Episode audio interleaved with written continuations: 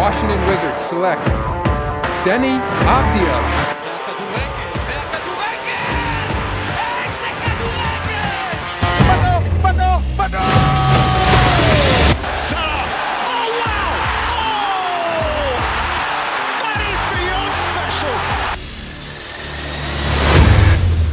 ברוכים הבאים, אנחנו בפרק 47 של טראבל, חזרנו אחרי פגרה. אה, אני כאן מידן, נמצאים כאן נדב קוף, יאיר פישר ועדי פנגר, סקאוט בשקל מהטוויטר, סקאוט אנליסט, עבד אה, אה, במכבי תל אביב לפני כמה שנים, יחד עם פאולו סוזה, אז זה ככה אם אתה לא, אתה, אולי לא שמעת על זה מקודם, כי לא היית כאן איתנו מקודם, נדב. Okay. מגניב. כן, עכשיו, אה, טוב, בואו נתחיל אה, בפינה הקבועה שלנו, נתחיל במה שמת השבוע. אה, יאיר, אתה רוצה להתחיל? כן, טוב, האמת שהדרבי נראה לי לכל אוהד מכבי חיפה עשה את השבוע, זה אי אפשר אחרת. אבל נראה לי בגלל שנדבר עליו הרבה, אני דווקא רוצה ככה לדבר על משהו עולמי שקרה, כדורגל עולמי. בדרום אמריקה דווקא אני אקח אתכם. ריבר פלייט לקחה אליפות, אחרי שלא לקחה בכלל בעידן של מרסלו גז'רדו, זה המאמן, אה, נראה לי הכי גדול בתולדות ריבר פלייט, וזה כאילו וואחד מועדון, כי הוא זכה איתם בהכל, בהכל, בהכל, בגביעים בינלאומיים, בהכל, אבל ב, ב, בליגה המקומית הוא לא זכה. הוא כבר מאמן שם שש שנים, אז הוא זכה עכשיו, וזה משהו גדול בדרום אמריקה, בכדורגל שם, אז אה, אתה יודע. נדב? כן, אז מה שעשה לי את השבוע זה המחאה של, של הקופים. אה, במשחק נגד הפועל, אה, נגד הפועל נוף הגליל. אה, למרות המחאה הגיעו בערך איזה 1,500 אוהדים, אבל אני מאוד שמחתי לשמוע שהם לא, לא ויתרו למרות שהורידו את המחיר, ו, וגם לדעתי הורידו את העמלה, או שלא הורידו את העמלה, אני כבר לא זוכר, אבל אני כן חושב ש, שזה משהו שבסוף הם יתמידו איתו ויצטרפו אליו עוד ארגונים של, קבוצה, של הקבוצות הגדולות. אז uh, זה יכול ליצור שינוי uh, מתבקש, uh, כי הגיע הזמן, אני, אני חושב שרמת הכדורגל בארץ, uh, אני לא מזלזל, וזה הכדורגל שלנו ואנחנו אוהבים אותו מאוד, אבל הרמה לא מצדיקה כאלה מחירים. Uh, רוב המתקנים, או הרבה מהמתקנים, לא מצדיקים כאלה, מתקנ... כאלה מחירים. Uh, וזהו, ואני מקווה שבסוף זה יוביל, זה סנונית שמבשרת את, ה... את מה שצריך. אה, אני איתך, רק אני אגיד לך מה לא הבנתי, אחרי שהמחאה הצליחה והכל, אה, והוריד את מחיר הכרטיסים, אני חושב, במחיר אחיד של 60 שקלים, אה, הקופים הירוקים עדיין הוציאו הודעה שהם לא מגיעים למשחק. אני אישית לא הבנתי את זה. הם, הם לא מגיעים כי, הם לא הגיעו כי גם בעיניי, אם אני זוכר נכון, זה העניין העמלה, וגם העניין העקרוני.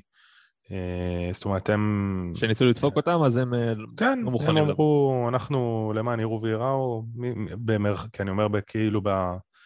אה, בניתוח שלי, אה, מי שבא שינסה לעשות לנו כזה, כזה מהלך, שידע שהוא יפסיד אה, משהו כמו כמה אלפי אוהדים. ואני מסכים איתם. זה, זאת אומרת, זה עברו, זה לא, אתה יודע, זה לא איזה שנה ראשונה שיש כאלה מחירים. אני חושב שסוף סוף הגיע הזמן שבאמת המחירים האלה יתיישרו ויהיו באמת כמו שהם צריכים להיות. אני לגמרי, לגמרי, לגמרי איתם בדבר הזה. אני פשוט חושב שאחרי שהמחאה כן הצליחה והמחירים כן ירדו, והמלחמה הזאת תצליח, המלחמה הזאת תצליח בכל, אתה יודע, לא משנה לאיזה, איצטדיון הקופים יגיעו, במידה והם אה, יעשו מחאות כאלה, אז המחירים, אה, המחירים ירדו בסופו של דבר. ולכן, אה, אתה יודע, אני ציפיתי מהם, אתה יודע, קבוצה, אה, הקבוצה יכולה לנצח ולעלות למקום הראשון, אז אה, לי לפחות הייתה איזושהי ציפייה שאחרי שהמחירים אה, אה, יתאזנו, בוא נגיד ככה, הם אה, כן יגיעו למגרש, אבל זה כבר אה, באמת שיח אחר, ו... כל אחד ודעתו. אני, אני אה, רק אגיד משהו אחרון בקשר לזה, שאני פשוט חושב שאם הם היו מתקפלים, אז הם היו, זאת אומרת, היו נכנסים, היו מרוויחים לטווח הקצר, אבל לא לטווח הארוך. אמ, זאת אומרת, אני, אני חושב ששוב, זה עניין פה עקרוני, ו, ו, ובסוף אה, אני מאמין שבפעם הבאה ש, שינסו אה, לעשות כזה מהלך, אז יחשבו פעמיים, אם רוצים להפסיד זאת אומרת, היה צריך בסוף להגיע למצב שבעלי הקבוצות מפסידים כמה אלפי אה, אוהדים, ובסוף זה, זה, זה עשרות או מאות אלפי שקלים. ברגע שזה פוגע להם בכיס, הם מבינים את זה יותר טוב. זה מחאה צרכנים לגיטימית באופן כללי. כן, כן, לגמרי. עדי? אמ, נראה לי שמשהו, זה משהו שדי דיברו עליו, אה, הוא פשוט על רם, זה, זה היה יפה אתמול לראות אה, את היכולת של רבי ספורי העונה. במקביל אה, ליכולת, אה, מנגד יותר נכון, ליכולת של הפועל תל אביב, קבוצה שהוא גדל בה מן הסתם, פשוט נותן עונה מעולה, אני לא יודע אם, דיבר, אם דיברתם עליו בפרקים, בפודקאסטים הקודמים. לא יותר מדי. אבל, אבל שווה, שווה לציין, אתמול, היה, אתמול הוא פשוט היה מדהים, למרות שהוא לא סיים עם בישול או עם שער, כי פשוט uh, שחקנים אחרים פספסו את הכדורים שלו, אבל היה מדהים. אני אגיד לך בדיוק למה הוא לא הפקיע ולא בישל את זה, כי אני שמתי אותו בפנטזי, ומי שאני שם אותו בפנטזי הוא באמת, הוא גמור. נתן אתמול... אה, כן, הבנתי, הבנתי שהוא רקד על המגרש. כן. כן. שלוש מסירות מפתח, שזה היה הכי הרבה במגרש. הבא אחריו היה עם מסירת מפתח אחד, אחת, אבל שווה לציין את זה. כן, אבל תשמע, מנגד שיחקו מול הפועל חיפה מפורקת לגמרי. אה, קבוצה שלא מתפקדת אה, בכלל והוציאה באמת אפס נקודות, מ... אתה יודע, משלושת המשחקים האלה מול הגדולות. אני חושב ש... אם אני לא טועה, אולי מישהו מכם זוכר, אני לא חושב שעוד קבוצה הוציאה רק אפ, כאילו אפס מתשע בשלושת המשחקים האלה, אני חושב שכל הקבוצות הוציאו לפחות נקודה. אה, וקצת עצוב לראות את הפועל חיפה נראים, נראים כמו שהם נראים, אתה יודע, סך הכל חיסרון של שחקן אחד, הוא מאוד משמעותי, אבל לא יכול להיות שהקבוצה נראית 180 אה, מעלות מאיך שנראתה לפני זה. זה, זה. זה בדיוק הנקודה הזאת, אני חושב, מידע, אני לא יודע אם אנחנו עוד נדבר על הפועל, כאילו נדבר על הפועל באר שבע, אבל לא יודע אם נדבר גם על הפועל חיפה בהקשר הזה, אבל זה, זה בדיוק זה, הפועל חיפה, כל השערים שלהם אה, שכבשו העונה, זה מתחלקים בין שלושה שחקנים שאת רובם כבש אלון תורג'מן, כשאני הייתי בדרבי, בדיוק אמרתי לעצמי, לא, איך זה יכול להיות שקבוצה שמשחקת עם כזה חוסר ביטחון, בגלל שהחלוץ המרכזי שלה לא, אה, לא על המגרש, זה די מטורף האמת. אה, כן, וגם ההגנה שלה לא נראית, אה, לא נראית כל כך טוב, בעצם זה שספורי, כאילו, ספורי אתמול קיבל פשוט, בוא נגיד, את החופש, חופש הפעולה. זה שחקן שכאילו, שחקן אחד החכמים בליגה, וכשאתה נותן לשחקן כזה את הזמן לחשוב עם הכדור, אז מן הסתם הוא יוציא משם דברים טובים, ו...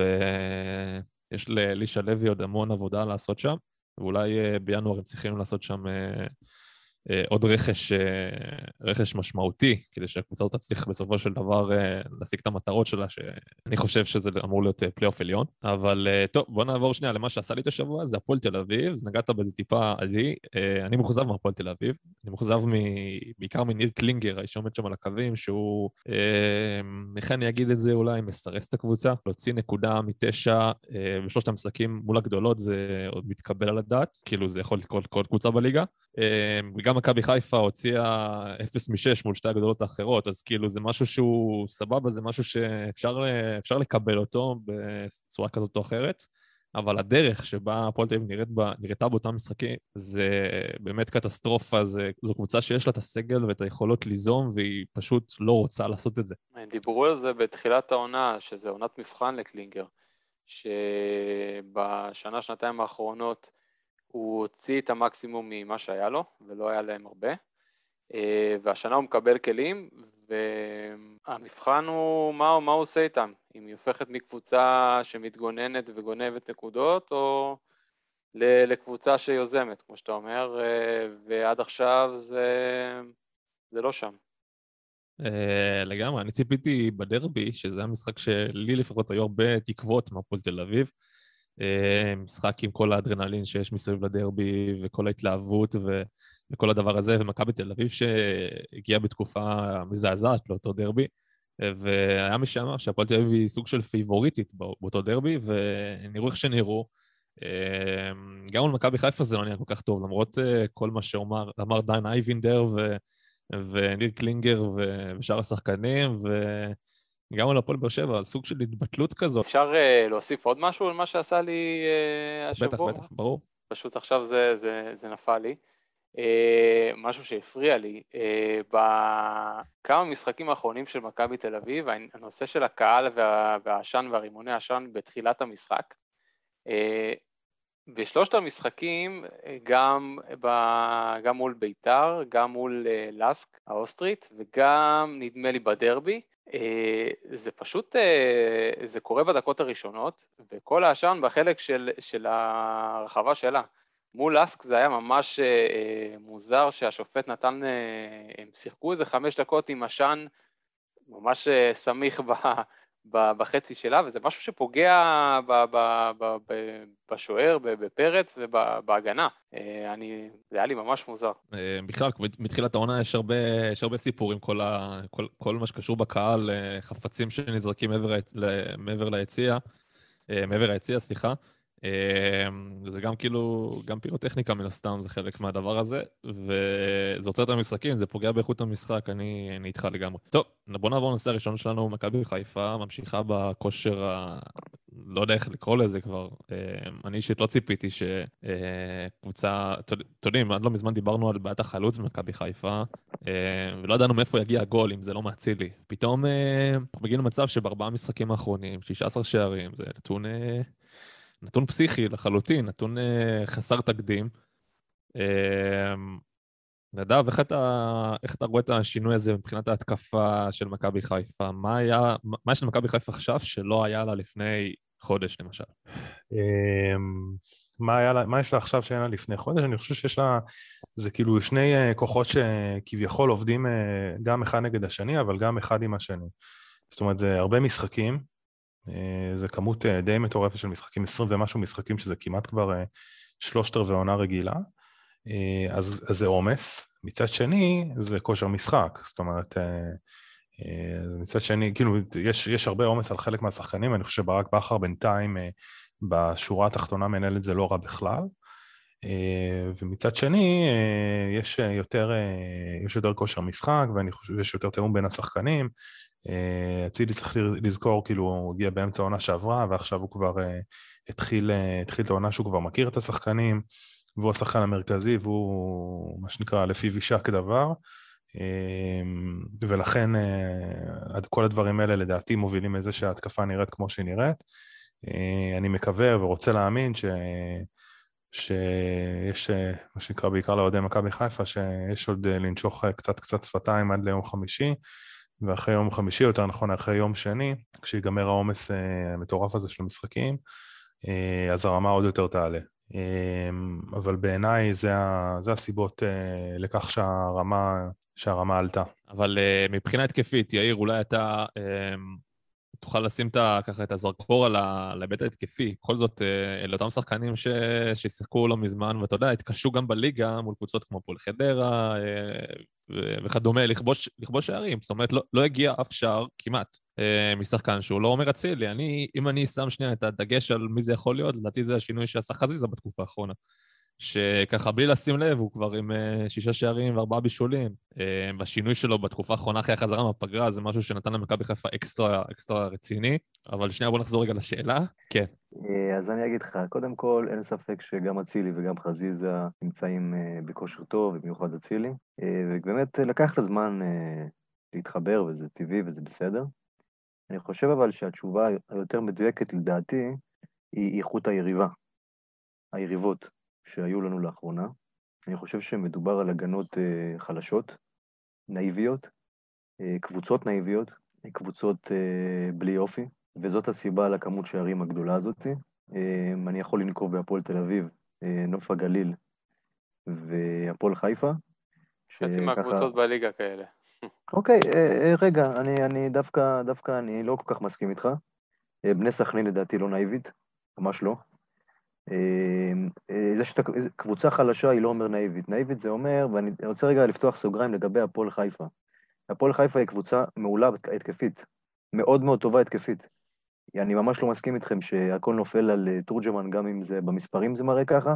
אני חושב שבמשחק נגד מכבי חיפה היא הראתה התקפות טובות, אה, היא הייתה שווה שלושה שערים, וגם פלניץ' לא הצליח להתמודד עם חלק מהדברים שהם ניסו לעשות.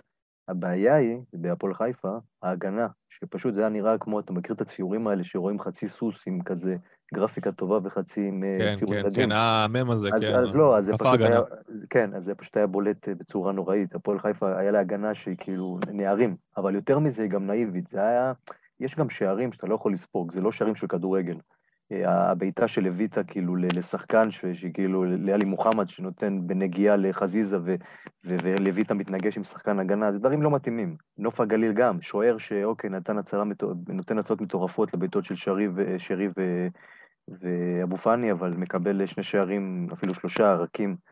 אז, אז, אז איכות היריבות היא מאוד מאוד, uh, צריך לזכור, בסדר? Uh, uh, למכבי תל אביב ולבאר שבע לא, לא היינו נותנים ארבע ושלוש גם בתקופה הזאת. אבל עם זאת, צריך לזכור ש, שכן התחברנו, המשחקים בקורנפלקס ליג, בקורנפלקס, בקורנפלקס ליג הם היו דווקא מדד טוב לכאילו, אוקיי, זה לא הליגה שלנו, אבל, מול, מול, אבל בליגה שלנו אנחנו, הבנתם? זאת אומרת, זה כן אה, נתן התקפה, קשה באימונים, התקפה הזאת לא מספיק. טובה ללי- לליגה, כן, למסגרת נכון, האירופית. לא, מול- לא, מול היריבות האלה.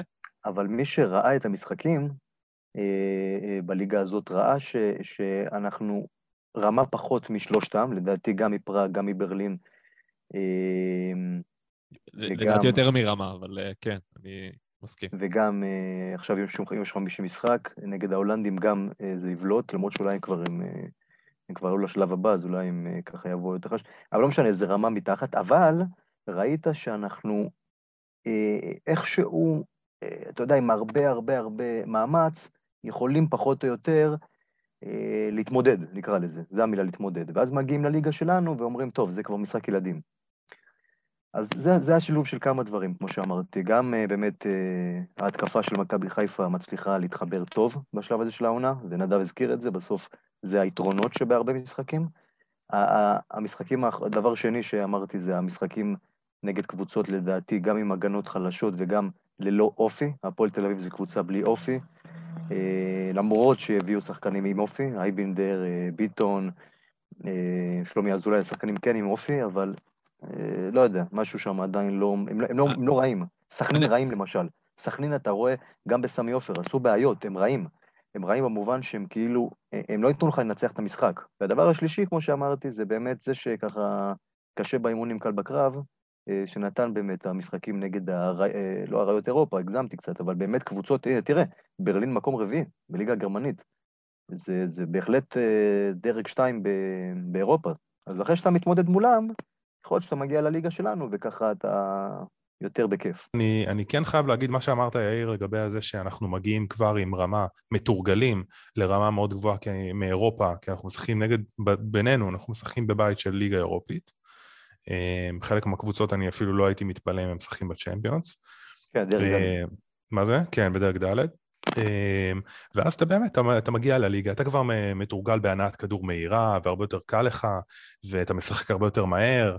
אה, נכון, זה גם זה, אני מסכים איתך. אבל לגבי חולשת היריבות, אני חושב שחוץ מנוף הגליל, זאת אומרת, אני לא יודע עד כמה, כאילו, זה כן, זה גם חולשות של היריבה, אבל אנחנו גם אה, צריך, אה, מה זה אנחנו? מכבי חיפה זה בסוף אה, גם... אני חושב שמכבי חיפה הופכת את המשחקים האלה. גם-. כן, בדיוק, תשמעו, דרבי זה מוקש, לא, לא משנה איך תסתכלו על זה. עכשיו, הפועל חיפה באמת הגיעו למצבים, אני אישית חושב שאם תורג'מן היה שם, המשחק בכלל לא היה נגמר 5-1, אנחנו כנראה היינו מנצחים, מכבי חיפה היינו, כל הזמן אנחנו, אבל מכבי חיפה היו מנצחים, אבל כנראה שלא היו מנצחים 5-1, כי כנראה שתורג'מן היה שם שם איזשהו גול או שניים. אה, אבל, אבל בעיקר אני חושב, גם מכבי חיפה קבוצה כרגע ברמה, אה, ברמה טובה מאוד, שהיא, ול, ולכן היא נמצאת איפה שהיא נמצאת. אה, רוצה לא- להגיד עוד משהו, מידן. בדרבי, אה, אצילי וחזיזה עשו שרי. מה הכוונה? המסירות שהם נתנו לחלוצים, דין דוד ולדוניו אחרי זה, זה פשוט מסירות של אומן. עכשיו, אנחנו רגילים בשנתיים האחרונות לראות את המסירות האלה משירי בדרך כלל, לרוקאביצה. נגד בדרבי, אני ראיתי מש- מ- גם מאצילי וגם מחזיזה מסירות אומן, שזה... חזיזה כן יש לו קצת לפעמים מסירות, אבל בדרך כלל הן מגיעות מאיזשהו... מעמדה מאוד ספציפית, כזה מהקו כזה, הוא קצת חותך פנימה ונותן עם רגל ימין חיתוך חד. אבל uh, הוא נתן גם דברים אחרים בדרבי, הוא נתן לדוניו את, ה, את הבישול בעצם, נכון? כן. Uh, כן, ובעצם הגול גם החמישי. להצילי את הבישול, אבל זה כבר בישול אופייני, אז אני לא, לא איך אומרים, לא נופל מהרגליים. אה, אבל גם אצילי אה, נתן אה, בישול בנגיעה לד- לדין דוד מחצית ראשונה, שדין דוד בעט... אז זהו, יאיר, יאיר, כש- כש- כשאנחנו דיברנו אז בסוף המשחק מי המצטיין וזה, אתה יודע. אמ, קודם כל אמרתי כבר שאני, בכל מה שקשור לחזיזה אני משוחד, אבל אתה יודע, יכול להיות שגם, אה, חשבתי על זה אחרי זה גם, יכול להיות שכן, התרגלנו, אני התרגלתי לדברים האלה מעומר אצילי, כי הוא מביא את זה על בסיס משחק, כאילו, על בסיס ממש של כל משחק. ודולב חזיזה הוא קצת לא יציב, אז אתה יודע, אז כשהוא, אז כשהוא ממש טוב, אז כשהוא טוב, אז הוא ממש ממש ממש טוב, ואז זה גם בולט מאוד לעין, ו... ולכן יכול להיות שזה גם תפס לי את העין באותו משחק, אבל אה, לא, אני רק אגיד משהו קטן על, אה, בהקשר הזה, על, על חזיזה. אמ, תראו, אני, חזיזה מבחינתי זה כמו, זה, זה חוק פרטו, זה, אם אתם מכירים, זה 80-20. אני, אני מת על חזיזה, כן? אבל 80% מהזמן כשאני באצטדיון הוא, הוא מחרפן אותי עם הקבלת ההחלטות שלו. אבל ב-20% מהזמן הוא מקבל את ההחלטות הנכונות, הוא מביא אה, מסירות מפתח, הוא מבשל, הוא מבקיע. אה, אה, מספרים שבסוף מביאים נקודות, אי אפשר להתווכח עם זה. אה, ואותו כנ"ל גם אצילי, אצילי במשחק נגד הפועל תל אביב, הייתי גם במשחק הזה, הוא, הוא היה, צריך להגיד את זה, הוא היה די גרוע במחצית הראשונה. אבל בסוף, אבל הפעולה האחת שלו, בסוף הביאה את הכסף. גם הפעולה בסוף, במחצית השנייה, שהוא עקף שם את שנקוס. נדב, אפשר להגיד לך משהו על אצילי? כן. אנחנו דיברנו על זה, אני ואתה. נגד נכון, הפועל תל אביב, אני מסכים. נכון. אתה יודע מה קרה בשתי המשחקים האחרונים לדעתי? הוא כבר נהיה טוב. נכון. אתה מבין את מה שאני מתכוון לומר. כן. זאת אומרת, עד, עד, עד המשחק נגד הפועל תל אביב כולל, אצילי הביא מספרים. כן, זה כבר לא היה רק הברקות. ונתן את, הנג... את, ה... את הפינישים הנכונים. בשתי משחקים האחרונים, אה, מידן, אני חושב ש... במשחק השוטף, כאילו. הוא כבר, הוא, כבר נהיה, הוא כבר נהיה הכוכב. נכון. ו- וזה משהו שלא כולם שמו לב, כי כולם מתחילת העונה אמרו אצילי, אצילי, וזה נכון, כי אצילי נתן גול ניצחון נגד אה, סכנין, נגד חדרה, אה, ואז כאילו, ברור שמגיעות לו מחמאות, אבל באמת מי שראה את המשחק אומר, בואנה, כאילו, זה קצת משקר. נכון. כי הוא 45 דקות לא נגע בכדור, נגיד, נגד הפועל תל אביב, ממש. אולי נגע פעם אחת ונתן גול בדקה 45, אבל זה הגול שניצח את המשחק. אה, ו- ו- אבל בשני המשחקים האחרונים, נגד הפועל חיפה ונגד אה, נוף הגליל, הוא לקח את המשחק על עצמו. עכשיו אני, עכשיו אני יכול לתת לכם עוד דוגמה, היא אפילו עוד יותר uh, קיצונית. תסתכלו על, על גוטסווי דוניו. יש לו שער ובישול בשני המשחקים האחרונים, הוא לא עשה כלום חוץ מזה, כלום. יש לו. בישול, יש לו בישול במשחק נגד נוף הגליל בתרגיל קרן הנהדר. שמע, זה, זה, זה, זה, זה די בגרבג' 2 אבל. נכון, אבל, אבל יש לו מספרים, תחשוב מה זה לביטחון של חלוץ.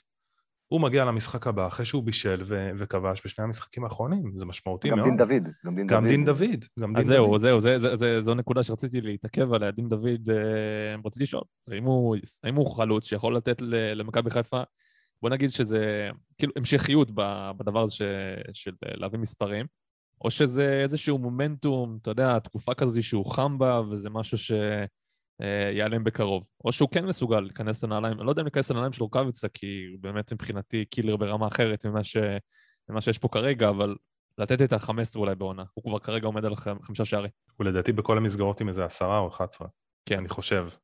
נכון, כן, אבל אה, תשמע, הוא עושה את חלקם אה, מול טביליסי, נכון, נכון, נכון, נכון. אגיד לך משהו, תראה, כן. מידן, רוקאביצה היה, הוא כאילו לא היה משתתף בענת הכדור כמעט, והוא היה נותן לך... אני באמת, אני באמת, אני באמת לא רוצה שהחלוץ יהיה כל כך מעורב בהנעת כדור, אני רוצה אוקיי, אוקיי, לא, לא, רגע, אז אני אומר, הוא היה נותן את הגולים, והוא גם היה לפעמים מנצח משחקים לבד. אני זוכר משחקים שלו שהיה נגמר 1-0 מגול שלו, והיית, ואמרת כאילו בלעדיו זה לא היה נגמר. אז אני חושב שלגבי דין דוד זה רק הזמן יגיד. כי בסוף, אה, אתה לא תמדד אותו עכשיו על יכולת, נכון? הסכמנו על זה, כי לא אכפת לך כן. גם. כאילו, אתה רוצה כן. את הגולים. כן. אז אני אומר, אז בסוף, כאילו, בוא, בוא תן את הזמן. אם עכשיו אנחנו נדבר סוף העונה, והוא בסוף ייתן את הגולים שלו, את ה-15. כי אתה אומר, האם הוא יכול לתת? האם הוא יכול, הוא יכול. אבל הוא צריך לעשות את זה, והוא צריך גם אה, להוכיח שבמשחקים שבהם אצילי, חזיזה, שירי לא ייתנו גולים, תן את ה-1-0, הבנת? זה, זה מה שיהפוך אותו לאגדה, זה מה שהפך את רוקאביצה לאגדה. בדיוק. אגב, אני חשבתי על זה היום גם, אה, רוקאביצה, הוא לא היה, אולי היה מי שהוא היה, בואו נגיד בשנתיים האחרונות של מכבי חיפה, לפני כן. זאת אומרת, אה, הוא היה טוב בבית"ר, ואחרי זה עובר למכבי חיפה. אבל אם אתם זוכרים, ההתחלה שלו במכבי חיפה, נכון, הוא לא עוסק, הוא לא, לרוב הוא לא עוסק בעמדת החלוץ המרכזי, אבל הוא לא, הוא לא היה השחקן שהוא היה בשנתיים האחרונות במכבי חיפה, אני חושב שהוא נבנה אה, תוך כדי תנועה ככה, ודין דוד בסך הכל בן 25, יכול להיות שהוא עוד יגיע לזה, אז אה, אתה יודע, יש כאלה שחקנים שהם late אה, bloomers, כאילו הם אה, אה, מתפתחים אה, מאוחר יותר, אגב, גם אה, דולב, דולב חזיזה הוא אחד כזה, גם יובל אשכנזי היה אחד כזה, שקרה מה שקרה איתו. אה, ויכול, יכול מאוד להיות שדין דוד אה, לטווח הארוך כן יוכל להיכנס לנעליים האלה, אני עדיין לא סגור על זה שהוא חלוץ תשע, אבל uh, בעידן שמדברים עכשיו על uh, לשחק עם שרי כחלוץ מדומה, אז uh, זה כן יכול לתפוס, כנראה. תקשיבו, דין דוד uh, גם באשדוד זה, זה חלוץ ששווה בין שישה לעשרה גולים כל עונה. Uh, אין סיבה שבחיפה הוא לא יגיע לחמש עשרה, כמו שאתם אומרים. אם הוא יקבל מספיק דקות. תשמע, עדי, זה חלוץ... למרות שצריך להגיד שדין דוד, ברוב המשחקים שלו באשדוד הוא שיחק באגף דווקא, צריך להגיד. נכון. אה, ומשם הגיעו כל הפעולות הטובות שלו. ואני גם חייב להגיד עוד משהו על דין דוד, אני מאוד מסכים עם מה שיאיר אמר, שזה רק הזמן יגיד, כי בסוף זה, זה קצת קשה לדעת, ונתחבר לנקודה הבאה שלי, שהוא מגיע מקבוצה שהיא מאשדוד. עכשיו, אני לא מזלזל באשדוד, אבל זו קבוצה בלי, זה לא 20 אלף, 25 אלף אוהדים במשחק, וזה לא כזה לחץ, ו, וזה לא כזה איכות של שחקנים שהוא משחק איתם. ויש לו גם לא מחיר. מאוד גבוה. מה זה? ויש לו מה? הקבוצה לא שוקלת. כן, ואני חייב להגיד, להגיד לכם בכנות, אני בהתחלת העונה, אני לא יודע, אני מאוד הייתי סקפטי לגביו, אני, אני באופן כללי גם חשבתי בתחילת העונה שהוא, שהוא חצי חלוץ, כאילו שמכבי חיפה משחקים בעצם, יש להם בסגל שתיים וחצי חלוצים, ולכן אני, אני חשבתי מתחילת העונה שהם צריכים להביא עוד חלוץ. אמ, אבל בסוף אני חייב להגיד שזה מתחבר לנקודה הכללית יותר, שברק בכר, איכשהו הקבוצות שלו הן מאוד קבוצתיות, הם, הם, כל אחד תורם את החלק שלו מתי שצריך, וזה היה גם, גם, גם בהפועל באר שבע, ורואים את זה גם עכשיו, דין דוד עם אה, לדעתי ארבעה או חמישה משחקים בשלושה משחקים, ארבעה או חמישה שערים בשלושה המשחקים האחרונים, זאת אומרת כל אחד נותן את החלק שלו בזמן שצריך, כשזה מתחבר.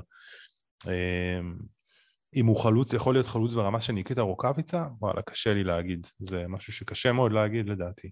הוא גם חלוץ שונה מאוד, זאת אומרת חלוץ שמביא, אה, אני לא יודע אם הוא חלוץ שיכול להביא 20-20 ומשהו שערים בעונה, אולי, אולי לא, אני לא, לא יודע. אני עדיין אה, טיפה פחות מחזיק. אה, אני, אני, לי יותר מרגיש לי שהוא, שהוא אה, חלוץ משלים, אבל גם יכול להיות שאני טועה, יכול להיות, ש...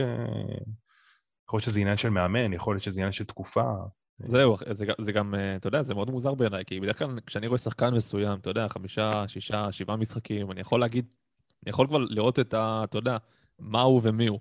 לגבי דין דוד, אני באמת, אתה יודע, יש לו משחקים שאתה אומר, הוא לא חלוץ תשע, ויש לו פתאום משחקים שאתה אומר, וואלה, יש מצב שהוא כן, כאילו, ואז אתה, אתה לא יודע, כאילו... אה, אני, אני כן יכול למשל להגיד לכם מהמשחקים שאני רואה, שאני רואה אותו, מאוד מאוד בועט לי למשל שהוא לא יודע לעצור כדור תוך כדי ריצה. לא יודע לעצור כדור, מוסרים לו כדורים, הוא, לא- הוא, כדורים בורחים לו מהרגליים. עכשיו, אני לא יודע אם זה חוסר ביטחון, אם זה לחץ, אני, אני לא יודע מאיפה זה מגיע, אבל זה משהו שהוא מאוד בולט. עכשיו, יכול להיות שהוא ישחק בתוך החווה, יכול להיות שהוא צריך לשחק רק בתוך החווה, זאת אומרת, לדחוק כדורים כמו רוקאביצה. אה, או למשל התקפות מתפרצות. וואלה, אני לא יודע אם הוא באמת אה, אה, שחקן שיכול לשחק על, על מתפרצות. הוא לא, לא יודע כמה הוא באמת מהיר כמו רוקאביצה למשל. זאת אומרת, הוא מאוד, לדעתי הוא מאוד מאוד, יש לו יכולות מאוד מאוד ספציפיות שהוא טוב בהן, הוא לא...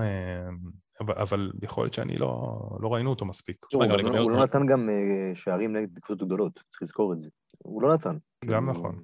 הוא הוא לא זוכר משחק גדול, והיה לו הזדמנות אה, נגד פראג בחוץ. שם נכון. זה המשחק שפרחה נתן נכון. את כל ה... את כל ה... יחד עם בן סער, שזה מאוד אה, כיף לשחק ליד חלוץ תשע, כשאתה לא נכון בדיוק מאוד. תשע, והוא החטיא שתי מצבים אה, שהוא היה צריך להכניס. אז כאילו, הוא נתן את הגולים בעיקר בקדם של הליגה, אה, והוא נתן לאחרונה, שזה, שוב. לטענתי ולדעתי, נגד קבוצות אה, בלי הגנה. אבל זה לא אומר כלום, זאת אומרת, אל תיקח את המילים שלי ותגיד, הנה אמרת את זה. יכול להיות ש... אתה מבין, זה פשוט עניין שהזמן יגיד.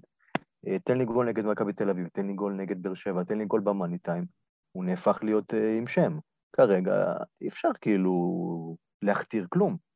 כן, ברור. גם לא יכול נכון. לגדול תוך כדי תנועה, כן. אה, ראיתי איזשהו ציוץ שאתה, ראיתי גם שאתה ראית אותו, נדב, אה, לגבי שון גולדברג. אה, מול נוף הגליל במצב של 1-0, הוא נותן שם עצירה מהקו. בציוץ היה כתוב שזו העצירה השלישית שלו מהקו, אני לא זוכר שלושה, אני זוכר שניים, אבל נכון, אני, אני יודע על איזה ציוץ אתה מדבר של, של ישי, אני אתמול בערב ניסיתי לחקור את העניין, אבל באינסטאט, לצערי, אין לי את הוידאו של אירופה, אני זכרתי שבאירופה הייתה לו איזושהי הצלה. ממה שראיתי לפחות על ה... אה, מבחינת הנקודות על המגרש, אז הייתה לו איזושהי הצלה מתוך הרחבה גם נגד פראג, ב-1-0. אני, אני חושב שאני זוכר שזו הצלה מהמשחק הזה בסמי עופר, אבל לא יכלתי לראות את זה, אז אני לא יודע בוודאות. אה, אבל כן, אני חושב שזה כבר, זה לא הצלה הראשונה שלו מהקו. לגבי אה. אה, שון גולדברג, זה לא מפתיע היכולת שלו. בנערים, נערים א' ובנוער במכבי תל אביב הוא התחיל כבלם. הוא בהמשך עשה הסבה למ- למגן שמאלי בכמה קבוצות, גם בגלל שאולי אין לו את הסייז, אבל זה לא תפקיד זר לו, כן? זה לא מפתיע היכולת שלו. אז למה, למה בעצם אף קבוצה שהוא שיחק בה לפני כן לא השתמשה בו כ, כבלם? הוא הרי לא היה, אולי היה מגן שמאלי מספיק טוב גם עבור אה, הפועל באר שבע לפי דעתי. הוא לא, לא מגן שמאלי מספיק טוב, בגלל שאין לו את החלק ההתקפי. נכון. אה, הוא לא מספיק איכותי בהתקפה, אבל הוא מאוד מהיר, ביחס לבלם, אה, והוא נופל אה, די בתפר בין, אה, יש כמה שחקנים כאלה, גם... יכול להיות שגיל כהן? גיל כהן, כן. גם דגני לדעתי כזה היה, שלא יודע, הוא... כן, דגני התחיל בתור מגן ימני, אבל הוא די מהר עשה את ההסבה לבלם, אבל יש, יש שחקנים כאלה שהם נופלים בין עמדת המגן לבלם, אה, אז א', יש לו מהירות, ב', הוא, הוא כבר עשה את התפקיד הזה בצעירותו, אה, וג', הוא נמצא ליד בלם אה, הכי טוב בארץ. לקחת לי. כן. כן, אמרתי גם להגיד. שזה משדרג. אני גם חייב להגיד... זה מדהים שהוא עבר שלושה בלמים, זה מדהים. אני ממש מסכים עם עדי, ואני, זה באמת, זה פלניץ', אבל אני גם חייב להגיד, באותה נשימה שאני, שוב, אני, אני חושב שברוב המשחקים הייתי העונה של מכבי חיפה, ואני חושב שהוא גם טוב בפני עצמו, זאת אומרת, יש הרבה פעמים שהוא מחפה על, כאילו, לא יודע אם הם פלניץ', אבל הוא, אבל הוא סוגר מהלכים שפלניץ' רחוק מהם, אה, ואני חושב ש... אה, אני בדיוק קורא ספר על כדורגל, ואחד הדברים ש... שאני לא, לא, לא אחפור בזה, אבל אחד הדברים ש, שאומרים שם, שבלם טוב זה לא בלם שבהכרח נכנס לתיקולים, זה פשוט בלם שיודע איפה לעמוד. אה, מלדיני עשה על זה קריירה, יאפ סתם עשה על זה קריירה, ובזה אני חושב ששון גולדברג, אה, אני לא יודע, לא ראיתי אותו כל כך הרבה בעונות לפני מכבי חיפה, אבל העונה הוא ממש טוב בזה. אה, בדרך כלל זה מתבטא באינסטנט ב... באינטרספשנס, זאת אומרת עירותי כדור, שזה באמת פשוט לחסום את נתיב המסירה של היריב, לדעת פשוט איפה לעמוד, ואת זה יש לו, הוא חכם, יש לו אינטליגנציית משחק, ואני אגיד עוד משהו על שון גולדברג, אני קראתי איפשהו שהוא יש לו אה, רקע מגוון בספורט, אני חושב שהוא שיחק טניס והוא היה בג'ודו. ג'ודו, כן. אה, וכאילו, זה בעיניי מאוד מעיד על, אה, על הספורטאי שבו, זאת אומרת, על, על האינטליגנציה, על, על היכולות הגופניות שלו, שהם אולי הוא לא פיזי, באמת, כמו שעדי אמר, הוא אין לו סייז, אבל... אבל כן יש לו יכולות גופניות אחרות שאני מניח שהוא מחפה עליהן. מהיר ואתלטי. כן, יש לו טכניקה לא רעה יחסית. מספיק לארץ. זהו, אז, אז שון גולדברג מביא אותי לדבר גם על אה, עופרי ארד, הבחור לא נספר אפילו כחילוף אחרון במכבי חיפה. אה, אני מאמין שהוא יקבל את ההזדמנות מול פיינורד, גם כי פלאניץ' שלא טס וגם כי עושים רוטציה וכל הדבר הזה. אה, בסופו של דבר עופרי ארד היה בלם שלקח אליפות עם מכבי חיפה, אליפות אחרי עשור, זומן נבחרת ישראל, שחקן בית, באמת, מקבל המון אהבה גם מהקהל, מהמועדון ומהתקשורת. אה, בטח אחרי הסיפור המצער ש... שהיה עם אבא שלו. אה, מה, מה אתם חושבים על, אה, על מה שקורה שם מופיע ארד? זה באמת, זה בלם שהיה בלם הפותח, פשוט עכשיו, אתה רואה את רמי גרשון, שזה שחקן שהיה אמור בכלל לא להיות במכבי חיפה בינואר שעבר, כבר דיברנו על זה, היה אמור להיות בבני יהודה, פתאום אה, נכנס לפניו. איך, איך, איפה זה שם את עופרי ארד בכל הסיפור הזה? נתחיל רגע, לדעתי זה קשור מאוד לברק בכר. אה, קודם כל גם רמי גרשון קשור לבכר, שהוא משתמש בו בשביל הצרכים שלו, של השלושה בלמים. אה, אבל אני אגיד לך משהו, בכר הוא כמו מאמן נבחרת, הוא, טוב, סליחה, לא משנה, לא ניכנס רגע למאמן נבחרת, אבל הוא כמו מסוג המאמנים האלה שמי שטוב מזומן. יש כאלה מאמנים, כן? מי שטוב, מביאים אותו, ואני חושב שהוא כזה בכר. אין לו יותר מדי uh, סנטימנטים. מי שטוב, משחק. ועופרי ארד לא היה טוב. אה, בוא נשים את היד על הלב, הוא לא, נכון. הוא לא היה נכון. טוב, וזה כאב למאוהדי מכבי חיפה, כי יודעים באיזה נסיבות הוא לא היה טוב, אז כאילו אף אחד לא כעס עליו. אה, אבל, אבל הוא עשה, אני, אני לא זוכר את המשחק, אה, מכבי תל אביב. נגיד מכבי תל אביב, הוא, הוא, וגם משחק אחריו או לפניו, משהו באזור הזה, של הזמן הזה בשנה, הוא קיבל את הקרדיט, כאילו, אחרי שהיה מה שהיה, אז הוא כן פתח, או לפחות היה חילוף ראשון, אני לא זוכר, אבל הוא לא שיחק טוב בכלל, זאת אומרת, בקטע שכאילו כולם אמרו, אולי הוא צריך ככה עדיין להתאושש. וכנראה בכר אחרי זה אמר, תראה, אין לי זמן עכשיו לתת צ'אנסים וכאלה, כאילו, מי שטוב ישחק. ומה שאותי הפתיע, אבל שכאילו שון גולדברג עקף שלושה ברוטציה, וזה, אבל טוב, זה לא משנה, זה כבר שון גולדברג, אבל עופרי ירד באמת אה, איבד, ומה לעשות, אז כאילו... אני שואל אותך בחזרה, מידן, האם אתה צריך לתת למישהו שהוא לא בכושר הכי טוב מבין השלושה לשחק? מבין אה, ארבעה בעצם. הדעה, הדעה, הדעה שלי זה שקודם כל עופרי ארד, אני לא אומר שהוא צריך לשחק עכשיו בהרכב, בטח כשאנחנו רואים את, אה, את הציוות הדי טוב של פלנט עם גולדברג, ואתה יודע, כל ההפתעה סביב אה, גולדברג, אבל עופרי ארד זה בלם סך הכל בין 22, אם אני לא טועה. הוא כביכול העתיד של המועדון, אוקיי? עכשיו, האם הוא טוב, האם הוא לא טוב, זה שיח בפני עצמו, אני לא מדבר בכלל על התקופה ההיא שאתה דיברתי עליה מקודם, יש שיח שלם סביב אופי ארד, האם הוא אה, טוב כמו שאומרים שהוא, או שהוא, אתה יודע, או שהוא overrated.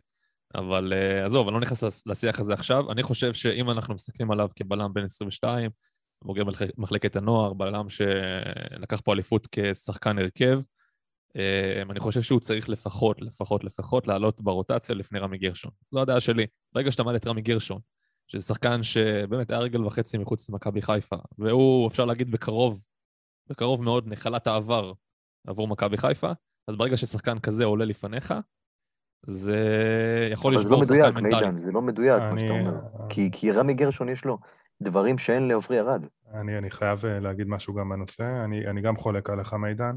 בסוף זה לא משנה השמות, כאילו זה נשמע קלישאתי וזה, אבל uh, בסוף אם רמי גרשון, יש, רמי גרשון הוא, הוא לא שחקן גרוע ברמה שכאילו לא מתאים לקבוצה בליגת העל, זה שחקן שכן יש לו יכולות, הוא כן יכול לשחק uh, אחרון בקו של שלוש למשל, uh, בצד שמאל. Uh, אז אני לא חושב שכאילו בגלל שעופרי ארד הוא בלם העתיד של מכבי חיפה והוא גדל בנוער, הוא תמיד צריך by default להיכנס במקום רמי גרשון. אני, לגבי עופרי ארד אני אגיד כמה דברים. אני חושב שעופרי ארד אה, עוברת עליו, אני מעריך שעוברת עליו שנה מאוד מאוד קשה בגלל העניין האישי. אה, אני, אנחנו לא נמצאים באימונים כדי לדעת מי, מי הכי טוב, אבל אני יוצא מנקודת הנחה שאם עופרי ארד לא משחק, כנראה שהוא לא מספיק טוב, ואולי, שוב, ההערכה שלי זה שהראש שלו לא לגמרי אה, אה, בתוך הכדורגל, וזה בסדר גמור, זאת אומרת, אה, יש, יש לו את כל הסיבות ש, שזה המצב. אה, ו- ואני מעריך שבכר uh, באמת uh, הולך פה, כמו שאתם אמרתם, כאילו מאמן, uh, כמו מאמן נבחרת, משהו כזה, בוחר את מי שבכושר הכי טוב. ושוב, זה בסדר גמור. עכשיו, מה זה אומר? תראו, אני, אני חושב שההגנה של מכבי חיפה, למרות שבמשחקים האחרונים מכבי חיפה ספגה פחות שערים, ההגנה עצמה לא הייתה מדהימה. כאילו, זה לא ש... זאת אומרת, הגיעו ל... אולי נגד נוף הגליל זה, זה כן, ההגנה הייתה די, די שיחקה טוב, אבל נגד הפועל חיפה בדרבי, ההגנה לא הייתה כל כך טובה. זאת אומרת, הגיעו מולנו בקלות מאוד למצבים, אה, ו... ולמה אני אומר את זה? כי, כי למשל אופיר ארד בהרבה מהמשחקים היה יכול מאוד לעזור בהנעת כדור השקטה, בלשבור קווי אה, לחץ, אה, בדריבל, במשחק חכם ורגוע שלוחצים אותנו.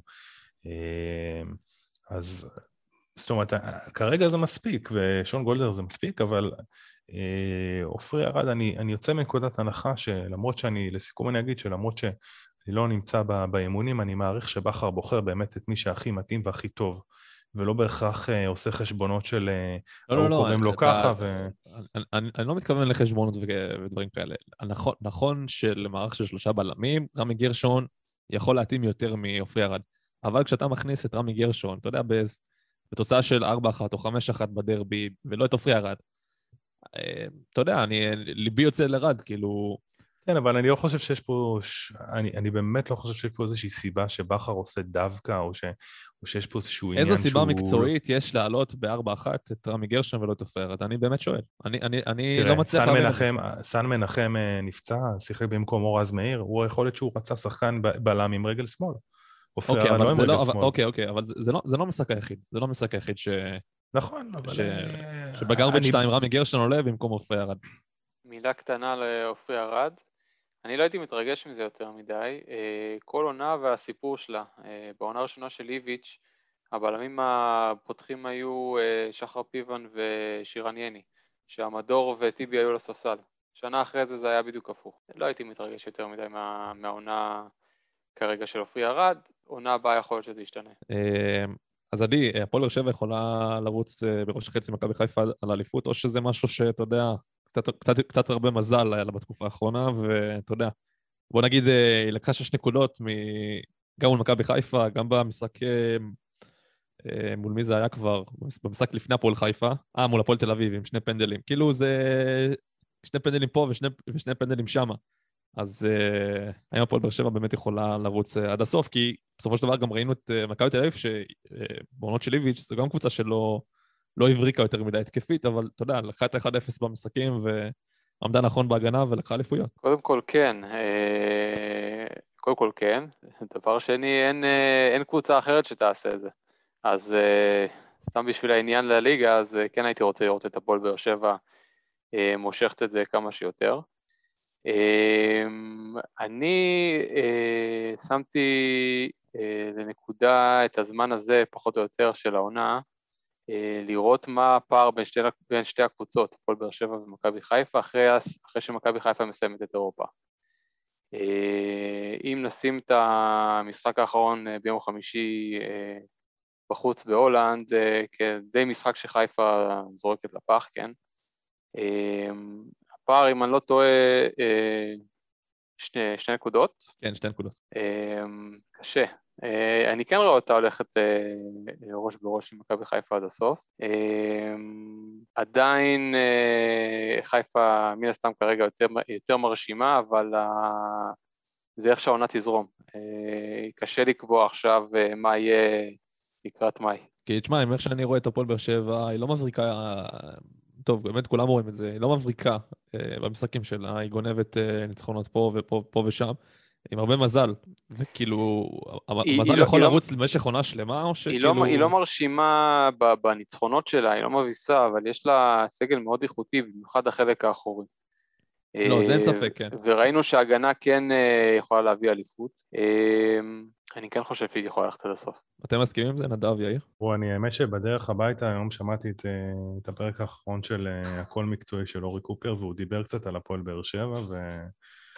והוא אמר שהפועל באר שבע זה קבוצה שהיא מאוד פסיבית, זאת אומרת, קבוצה שיש לה הגנה מאוד חזקה, הם משחקים ברוב המשחקים, הוא דיבר גם, אם יצא לכם לשמוע, אז אם לא, אז אתם... אה, תהיה לכם פרק, אה, לא שמעתי את הכל, אבל מה ששמעתי כן היה מעניין, הוא דיבר על ה-352, על השיטה שממש נהיה יותר מטרנד בארץ. ב- בליגה, אה, והוא אמר ש... ש...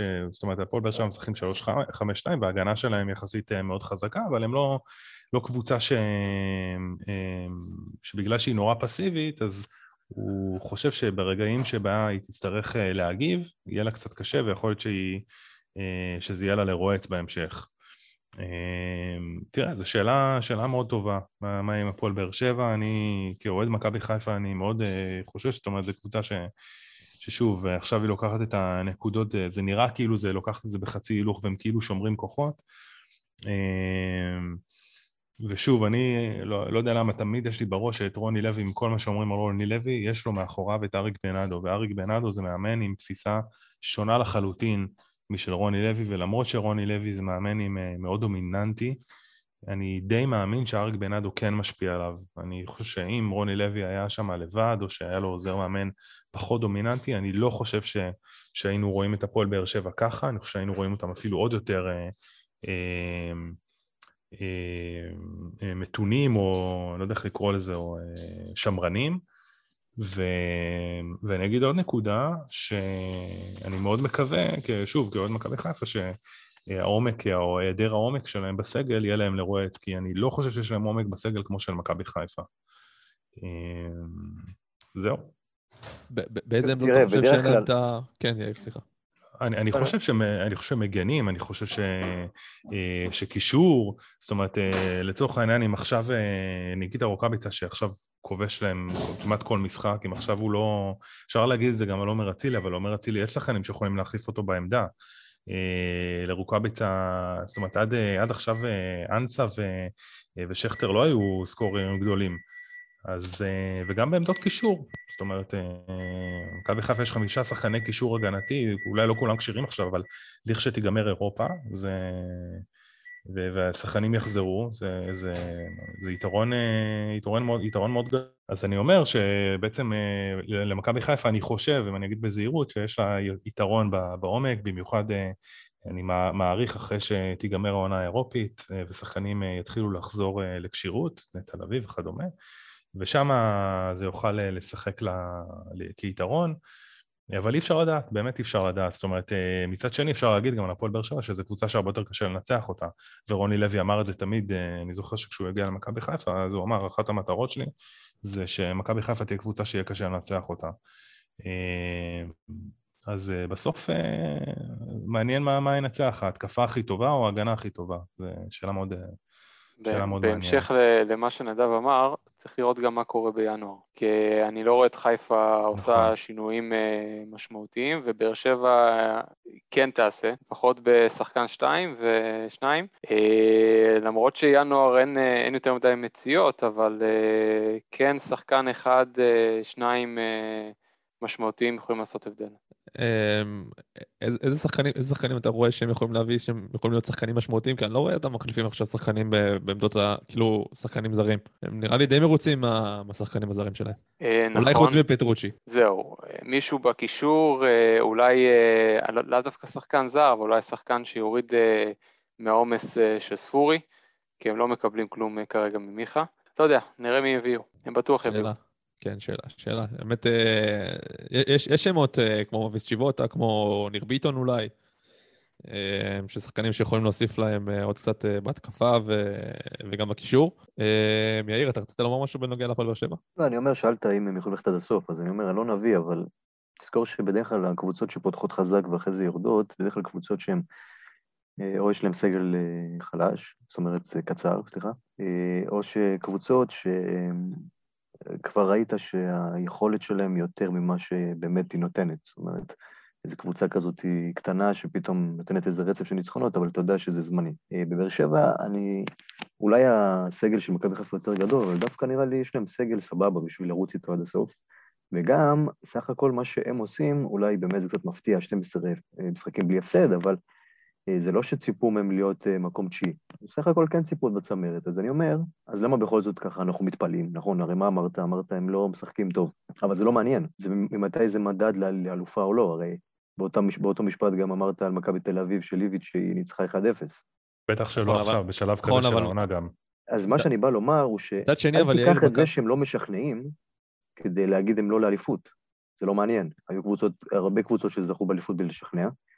הקבוצות שהתחילו טוב ולא זכו באליפות, בדרך כלל מניסיוני, ממה שראיתי בכדורגל העולמי, זה בדרך כלל קבוצות עם סגל קצר, שאחרי פציעות, אחרי אה, היעדרויות כאלה ואחרים, כמו שרואים למשל עם אה, תורג'מן בפועל חיפה, שהוא לא משחק וכבר זה חוסר, דברים כאלה אחרי זה גורמים לבלאגן.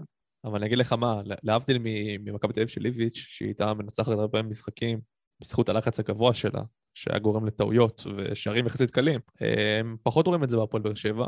כן, זה לא מעניין למה הם מנצחים, הם מנצחים. לא, בגלל- לא, לא לא, עקבתי לא. אחרי כל המשחקים של באר שבע, אין בעיה, אין בעיה, אין בעיה. יש להם, אבל עובדתית הם מנצחים, ואני אגיד לך עוד משהו. מנ- אוקיי. אם, אם הם ניצחו את מכבי חיפה בסמי, אז לא יודע, זה, זה אני אומר לך, זה הדבר, אחד המשחקים הכי הזויים שראיתי אי פעם, וראיתי משחקים, אני רואה משחקים כבר כמעט 30 שנה, הכי הזויים שראיתי אי פעם. קבוצה מדקה עשירית, לא עשירית, סליחה, דקה 15, 16, לא זוכר, עם עשרה שחקנים, שמפסידה 1-0, שמכבי חיפה, זה היה נראה שהיא מתחילה בצורה מטורפת, מפסידים בסוף 2-1 בבית, אני כמעט ולא ראיתי דברים כאלה. והם ניצחו את זה בכל זאת, אז זה לא משנה כרגע למה, הם ניצחו. אז אני אומר, הרי למה זה לא מסתדר לנו שהם מקום ראשון והכל? כי אתה אומר, בואנה, זה מה זה היכולת הלא משכנעת הזאת? בסדר, קורה. זה לא, זה לא, זה לא, זה לא רק על היכולת הלא משכנעת, כי אמרתי שוב, מה, אז מה עוד?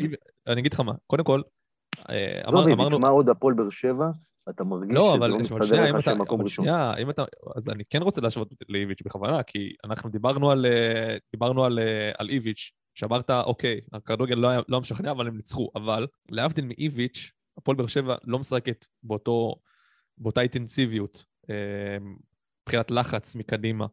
אה, היא לא הורגת את היריבות שלה מקדימה, היא לא לוחצת אותם. זה גם לא אותם עוצמות, חבר'ה. זה מכבי תל אביב, אה, כמה לא, לא, אין בעיה, אין בעיה. עכשיו, לא, לא, שנייה, אני, אני- רוצה להעביר פה איזושהי נקודה, ככה שתרדו אוקיי. לסוף דעתי. אה, הפועל באר שבע לא עושה את זה. יש לה ניצחונות, הרבה ניצחונות, שוב, אתה אומר ניצחון זה ניצחון, נכון, אבל יש הרבה ניצחונות שהם ניצחון של, ניצחון שהם, אה, אתה יודע, הרבה, הרבה, מה זה הרבה? המון מזל, המון מזל. ניצחון מול, מול מכבי חיפה זה לא ניצחון של כדורגל, זה ניצחון ש... זה משחק של... עוד 100 משחקים לא היה דבר כזה. אתה אומר 30 שנה לא ראיתי דבר כזה בכדורגל. אז אתה מבין, זה כאילו... לא, לא כמה- שלא ראיתי בכלל, שזה אחד המשחקים ההזויים שראיתי. לא, לא, כן. נכון, אין בעיה, אין בעיה, אבל כאילו, כמה, כמה משחקים כאלה, אתה חושב שהפועל באר שבע- יכולה לעשות 33, 36 משחקים כאלה של ניצחונות במזל? אני לא חושב. מתישהו, מתישהו היא כן תצטרך להביא את היכולת, מתישהו היא כן תצטרך לעשות ניצחונות יותר משכנעים, גם כדי להרתיע את היריבות שלה. אני ו- חייב להגיד שהמשחק הזה באמת היה משחק של פעם ב נגד מכבי חיפה. אמ, אבל אתה יודע, לא, לא נעים להגיד, אה, מזל של... אה, לא רוצה להגיד את המילה הזאת, כי, כדי לא להדביק את הזה, אבל... אה, למה? אולי- אולי- אולי- אולי ככה תנכס אותה. כן, מזל של אלופים. קיצור, אבל אני לא... אני ראיתי גם את המשחק שלהם אה, נגד הפועל תל אביב, למשל, לפני איזה שבוע או שבועיים, ותשמעו, הם שיחקו טוב, הם הגיעו להמון המון מצבים. אה, ובמזל, אפרופו, לא נגמר שם איזה 3-0 במחצית. אה, צריך לפרגן להם, כאילו, משחקים טוב, משחקים בדרך כלל מחצית, מחצית אחת טוב, נכון, מחצית אחת נכון, טוב, מחצית שנייה... נכון, אבל שוב, אנחנו במחזור 12, זה קצת קשה לקבוע, והם מביאים את הנקודות, אז... נכון. כן. אני מזכיר לכם את המשפט של אלון חרזי, נראה לי זה היה, שהוא אמר, בסיבוב ראשון אנחנו מביאים את הנקודות, לא משנה היכולת, ואחר כך אנחנו נתפוצץ, אז... תשמע, בוא, בוא, בוא נראה, זו קבוצה, באמת, זו קבוצה חדשה עם הרבה שחקנים חדשים, ומצד שני, אתה גם רואה שהשחקנים המשמעותיים יותר, בוא נגיד הרכשים היותר משמעותיים שלהם, שזה אנסה ומיכה, לא, לא הגיעו עדיין לעונה. אמ, באמת, רק הזמן יכול, יכול להגיד לנו מה, מה יהיה עם הדבר הזה שנקרא הפועל באר שבע. אמ, מה שבטוח זה יהיה מעניין. טוב, ועכשיו נעבור לנושא השני שלנו, אה, מכבי תל אביב, אה, מנצחת את אה, בית"ר ירושלים, מצטרף לנו שקד, סקאוט, אנליסט, גם גל משה, גם כן, גם סקאוט ואנליסט. נתחיל בך, שקד, משחק מול בית"ר ירושלים, איך הוא היה נראה לך בהמשך לתיקו המאכזב מול נוף הגליל? מבחינת, מבחינת, אתה יודע, גם יכולת וזה, בסופו של דבר שלוש נקודות, שלוש נקודות, אבל בוא נגיד מבחינה, מבחינה יותר מקצועית. אם לומר את האמת, אני חושב שבתקופה האחרונה כל משחק של מכבי באמת אה, זהה למשחק הקודם, ופשוט כל משחק נגמר בתוצאה אחרת, אבל אלה אותם דפוסים, אה, אותם התרחשויות, פשוט תוצאות שונות, אה, אותן בעיות חוזרות על עצמן. האכזבה של הקהל מוצדקת מהסיבה ששום שום דבר לא, לא משתנה לטובה מהסיבה שגם אין שום אה, רעיון חדש במשחק של מכבי, אין שום דרך אה, מסוימת אה, שאיתה הולכים, משהו ברור, אה, נראה שזה גם משפיע על השחקנים, אתה גם מרגיש את זה על השפת גוף שלהם במהלך המשחק ש... אני, אני מדבר על המשחק הזה כאילו מכבי לא ניצחה בו, אוקיי? אבל, אה, אבל בסופו של דבר אתה מרגיש מתי השחקנים אה, באמת מריחים את המשחק שבו הם לא ינצחו ומתי הם מריחים את זה שהופה אפשר לנצל את היריבה הזאת אה, כמו שקרה נגיד עם קריית שמונה בחוץ. הפועל חיפה. מה זה? גם מול הפועל חיפה. כן, גם מול הפועל חיפה, אתה יודע. הפועל חיפה למשל נתנה למכבי את היכולת אה, יותר להחזיק בכדור, יותר לעשות אה, דברים ביוזמתה, ובמקום ללחוץ אותה בצורה קצת יותר נועזת ולגרום לה, לדחוק אותה למקומות יותר, פחות נוחים במגרש, פשוט הגיע למצב שטוב, אני, אני מגיבה למכבי תל אביב ונראה מה יהיה, ומכבי כן יודעת לייצר דברים מבחינה התקפית, אבל אם אתה גם לא, לא, לא לוקח ריזיקות עם מכבי, אז אתה גם תחטוף. אותו דבר אני חושב שביתר עשתה בחלק מהמשחק, אבל עדיין, עדיין, אתה צריך לקחת יותר סיכונים מול אה, מכבי בשביל להרוויח הרבה, ו... והשנה אפשר להרוויח הרבה מול מכבי. גל? איך אתה, איך אתה רואה את המשחק אתמול? יש שיפור ביכולת? כי תשמע, אני הוצאתי, הוצאתי נתון שבינתיים משחק עם 11 נקודות מ-15, כאילו מ-15, 15 נקודות אפשריים, הוא ללא הפסד. אמ, ואלה מספרים שכאילו, אתה יודע, אם היו מתחילים מתחילת העונה, מכבי תל אביב עכשיו בצמרת עם הפועל באר שבע ומכבי חיפה. אה, אז קודם כל אני מסכים אה, עם הצבירת נקודות של יצחקי, אני חושב שבליגה, מלבד התיקו הבאמת מיותר מול נוף הגליל, אה, שגם היה יכול לשים את מכבי במקום אחר מבחינת טבלה ומבחינת, אתה יודע, מרחק מהצמרת, אבל אני כן מסכים עם שקד שממשחק למשחק אתה לא רואה שינוי או שיפור ביכולת, או תבנית התקפה מסודרת, או תבנית לחץ, אה, הכל מאוד כזה מקרי במשחק. גם אתמול בטדי היה משחק מאוד זה, אני חושב שהעובדה שמכבי סופגת שער למשחק, אה, זה משהו מאוד מאוד בעייתי, אה, כי עוד פעם, אה, הגנה צריכה להתייצב באיזשהו מקום שלה, או אתה יודע, אפילו אני יכול להגיד שכל משחק מכבי סופגת שער שקשור לאחד מהבלמים שלה, אז יש פה בעיה.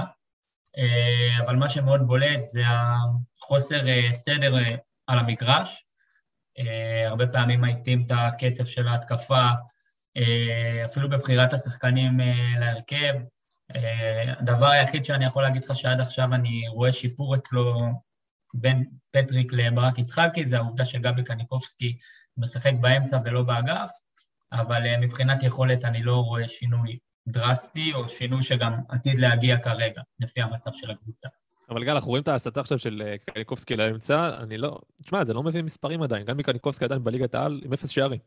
אני מסכים איתך לגבי המספרים של גבי, אני יכול להגיד לך שגם uh, במשחקים שבעיקר מול לאסק, uh, גבי מצליח לשחרר את ההתקפה קדימה, הוא מצליח להשתחרר מלחץ, מה שלא היה לפני בעמדה שלו, גם דן ביטון ששיחק קצת עוד בהתחלה של פטריק, לא עשה את הדברים האלה. יש לו את הבישול שהוא נתן לבן חיים, uh, כמה מסירות מפתח יפות מול הפועל חיפה, גם uh, מול לאסק, שאגב, דיברת על יצחקי, אז אני חושב שמכל הקדנציה הקצרה עד עכשיו של יצחקי כמאמן, אה, את המשחק הכי חשוב הוא הפסיד, וזה המשחק שהיה מול לאסק.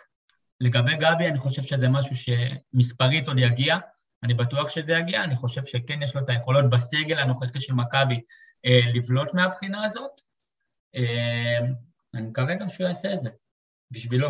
רז, ברדלי קובאס, עם ארבעה שערים, שלושה בישולים, 15 הופעות העונה, בכל המסגרות יש לו שלושה שערים, שני בישולים בליגה. אמ, זה מעורבות בשער בכל 148 דקות. אמ, אתה אתמול אמרת לי, אני, אני כש... בוא נגיד, אחרי המשחק מול מכבי חיפה, בטח, בטח אתם מאוד התלהבתם והתרשמתם מקובאס, ואחר כך הגיע סוג של אה, ירידה ביכולת שלו, ירידה מאוד גדולה, האמת. אני השוויתי אותו לקאיו של מכבי חיפה לפני כמה שנים. אתם יודעים, שחק, שחקן שבא אחרי כמה עונות טובות, בליגות אה, יחסית טובות, ועם מספרים והכול, ו... וזה לא הצליח לו, שהוא בא קאיו אז אה, בזמנו הגיע מאוד שבע, סוג של סוף קריירה כזה, אתה יודע, נבוא לעשות סיבוב כזה, לקחת אה, צ'ק ו, ולפרוש. זה מה שחשבתי בנוגע לקובאס, אבל בינתיים מביא מספרים. אני רציתי לשאול אותך, רז, בנוגע ליכולת של קובאס במהלך המשחק השוטף. גם במשחק השוטף, גם uh, איך הוא ביחס, uh, בוא נגיד, הרי הוא בא בתור תחליף מספרית ליונתן כהן. איך זה עד עכשיו ביחס ליונתן כהן? כן, תראה, הוא נראה אחד שמתחיל להיכנס לעניינים. הוא משחק אצל יצחקי הרבה פעמים כשחקן חופשי, אה, ואצל פטריק הוא היה נורא קבוע על הקו. אה, תשמע, הוא... הוא קודם כל שונה מיונתן כהן, אה, אתה יודע, יותר דריבליסט, רוב השחקנים. אתמול סחט שש עבירות, שש משבע דריבלים מוצלחים, באמת קשה לו לצאת את הכדור מהרגל. נראה שזה מתחיל להתחבר, אתה יודע, כשהוא נכנס לאמצע הוא יכול יותר לאיים, לאיים על השער, להביא איזה כדור עומק טוב. זה נראה מתחיל להתחבר במקרה שלו.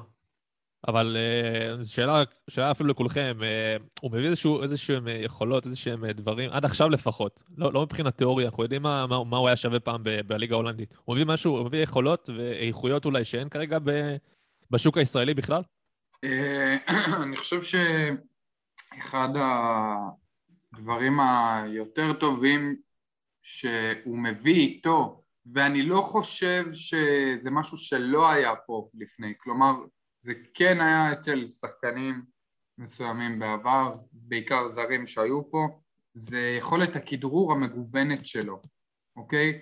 זה משהו שהרבה פעמים אה, אנחנו לא רגילים לקבל מווינגרים זרים שמגיעים לפה, בדרך כלל אנחנו מקבלים פה ווינגרים זרים שיכולת הכדרור שלהם היא יותר קרובה לרגל, היא יותר רלוונטית לשטחים הצפופים, אה, יותר ווינגרים שהם באופי שלהם פליימקרים, מה שנקרא, אוקיי?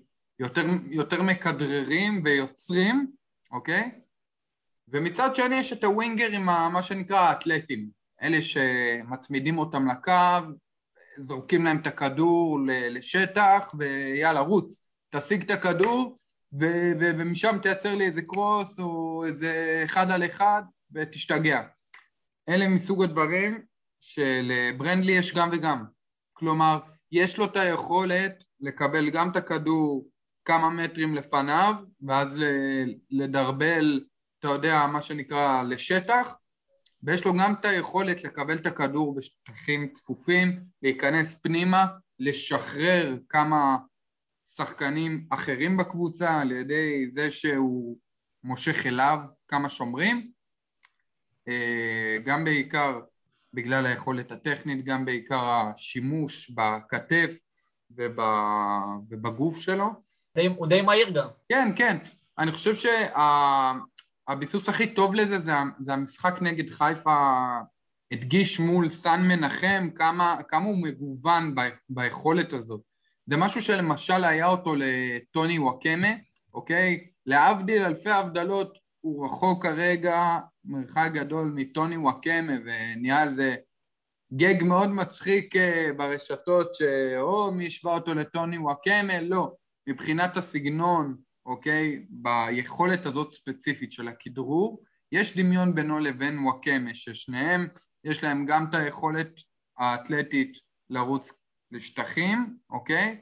ולכדרר לשטחים, וגם מצד שני לכדרר ל, ל, ל, למקומות קצת יותר צפופים ולשחרר שחקנים אחרים. אני מסכים עם שקד לגבי קובאס, אני חושב שאחד הדברים הכי בולטים אצלו זה היכולת שלו להיכנס לאמצע עם הכדור, למשוך איתו שחקן שתיים.